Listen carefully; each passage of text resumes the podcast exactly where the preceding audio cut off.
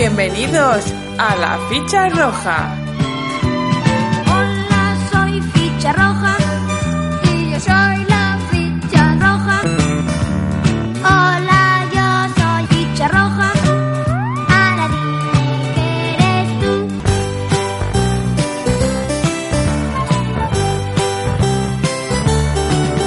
Bienvenidos a la ficha roja. Pascualos, pascuas, pascualas, hoy hablamos sobre animales. Es una temática bastante arquetípica en juegos infantiles, ya que es una forma fácil de introducirles eh, ideales como la ecología, la generosidad, el cuidado del otro. Y aunque también hay eh, para toda la familia, también hablaremos de, de videojuegos. Primero, sobre los juegos infantiles. Os voy a presentar Animal sobre Animal, de Editorial ABA, para mayores de 4 años y es de 2 a 4 jugadores. Lo recomiendo para ayudar a los niños a aprender a jugar con normas y coordinación espacial. Eh, se trata de un juego en el que el objetivo es, como su propio nombre indica, poner animales sobre animales, creando una torre. ¿Y cómo funciona? Pues en la base se pone la figurita del cocodrilo, que es a partir de esta sobre la que se va a hacer la torre. Y a partir de ahí el jugador tira un dado rojo y, se te indica qué hacer. Si te sale una cara numérica, el 1 o el 2, se te indica la cantidad de animales que puedes poner encima del cocodrilo. Si se te aparece el cocodrilo, pues tienes que poner otro animal, el que tú quieras, en la cola o en el morrito del cocodrilo y así hacer más grande la base de la torre. Si se te aparece una mano, el jugador le da al rival un, un animal y este la tiene que colocar. Y si te sale un interrogante, es al revés. Es el rival quien te escoge el animal y tú lo colocas. Cuando la torre se te derrumba, cosa que es bastante fácil al principio, el culpable se queda con un animal si solo se le ha caído uno y con dos si se le han caído más. Y con el resto se, se descartan y se meten en la caja y se vuelve a empezar. Y bueno, el, ganador es aquel el que, que ha colocado antes los animales. Otro gran juego para niños, un poco más grandecitos en este caso, es el que se llama Leo, de, de Vir, de 2 a 4 jugadores a partir de 6 años, en el que los jugadores tienen que conseguir entre todos que se corte el pelo el león Leo antes de que se le acabe el tiempo, ya que tiene algunas casillas en las que se puede entretener más de la cuenta. Y claro, la, peluquería tiene, tiene un horario. Si queréis saber más, os recomiendo el, el vídeo tutorial de Bebé a Mordor. A diferencia de, del anterior, no es un juego competitivo, sino que es cooperativo, por lo que los más pequeños de la casa pueden aprender a colaborar por un bien común. Respecto a juegos para toda la familia, he encontrado Fauna, de Debir, de 2 a 6 jugadores a partir de 9 años. Nos sirve básicamente para enseñar y repasar peso, medidas y geografía, aunque también es muy divertido para echarte unas risas eh, con los amigos, ya que hay veces que la puede, la puedes liar un poco gorda.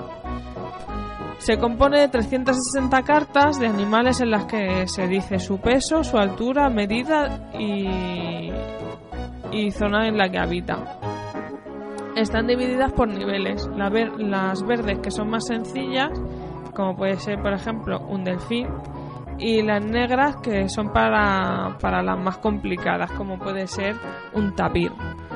Eh, en cada turno sale un animal del que tenemos que adivinar todos los jugadores o al menos aproximarnos su peso, eh, a su peso, su altura, su, su medida de la cola y la zona en la que habita, poniendo unos cubos en el tablero.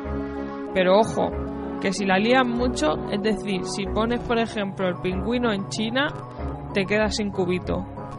Y, y el juego pretende que, que hacer que tus contrincantes se queden sin cubito antes que tú. Y luego está el de mascotas, de Zacatrus, de 6 a 99 años, para 2 a 4 jugadores. Es un juego de cartas que consiste en cuidar a tu, ma- eh, a tu mascota, que se te asigna al azar, para que sea feliz. Hay que conseguir que tu hámster, tu pez, tu perro o tu tortuga tenga casa, comida, juego e higiene, sin que el rival te la enfade o te la enferme. Y es bastante divertido porque a la vez de que intentas conseguir todos los objetivos, puedes despistar o fastidiar al contrincante contagiándole con una enfermedad al, al perro con una pulga o obligándole a, a cambiarte la mascota si ves que está muy emocionado o que está a punto de ganar.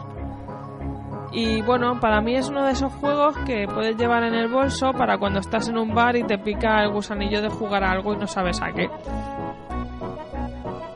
Respecto a los videojuegos, como Nintendera que soy, podríamos estar hablando horas y horas de las grandes sagas de animales imaginarios como Yoshi, Donkey Kong o Dogs o Cats. Sin embargo, vamos a ir un poco más allá para hablaros de plataformas, aventuras y RPGs, que esos son esos los juegos que, que salen de la Nintendo más típica. El primero, Hollow Knight, eh, disponible también para todas las plataformas, consolas y PCs. Eh, es muy vistosa y es una aventura de acción y plataformas 2D ambientada en un lúgubre mundo de insectos, con una atmósfera pesada y atrayente a partes iguales, que recuerda a esas mm, películas tipo número 8. Y están diseñadas como si fuera una película de, de acción oscura y tradicional.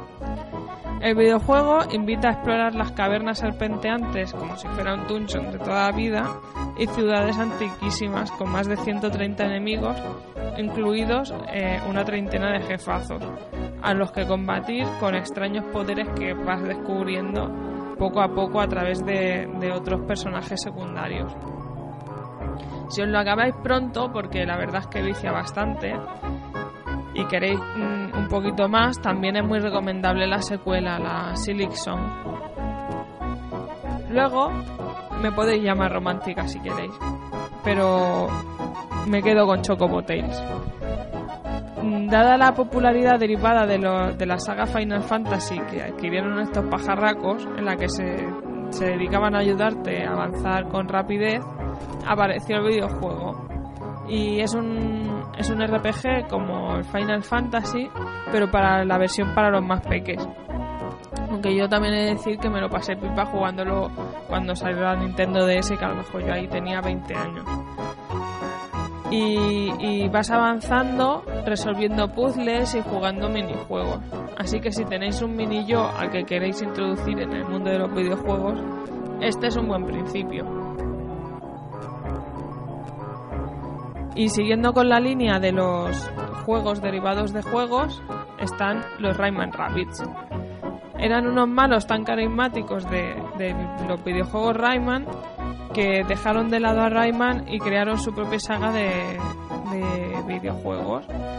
Si tienes una fiesta en casa y no te gusta cantar con el SingStar y ni tocar la guitarra, la guitarra con el Guitar Hero porque ya te lo has pasado cuatro veces, antes de que se te muera la consola de asco esa noche, dale vidilla con, un- con este videojuego en el que, por haber, hay hasta un minijuego de carreras de pedos. No tiene que, que, digamos, una gran trama, tipo Hollow Knight, pero al menos cumple con su cometido, que es echarse unas risas y pasarlo bien en una fiesta. Y finalmente, y como no podía ser de otra manera, voy a hablaros, voy a recomendaros el Pokémon. Eh, bueno, él no, los Pokémon, que es el RPG más especial y único que, que conozco. Porque en este caso no eres un personaje como en un Final Fantasy o un grupo de personajes que tienes que mejorar para luchar contra grandes villanos, sino que eres alguien normal, corriente, que entrena a otros personajes, en este caso animales o otras formas de vida que, que si no son un alienígena, pues casi, para conseguir eh, ser el mejor entrenador Pokémon y hacerte con todos los Pokémon del videojuego.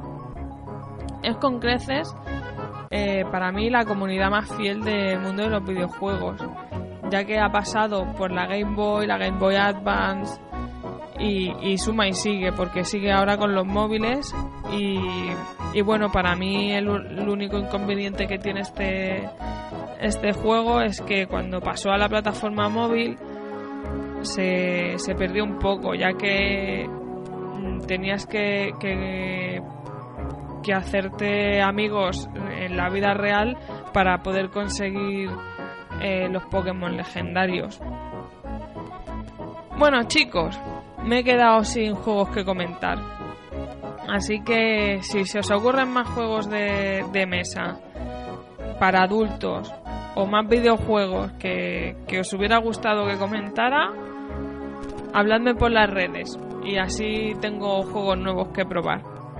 Mucho, muchas gracias y nos vemos en julio en Pascualeas. La ficha roja.